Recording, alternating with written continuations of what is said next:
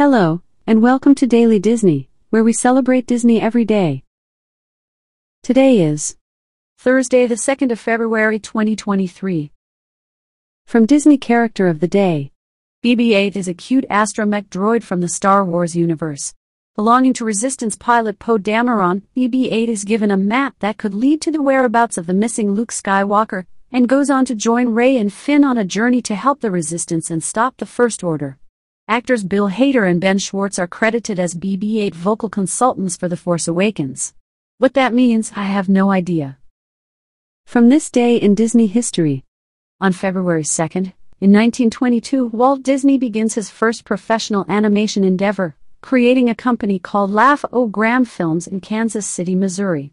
Also in 1933, actor Tony Jay is born in London, England.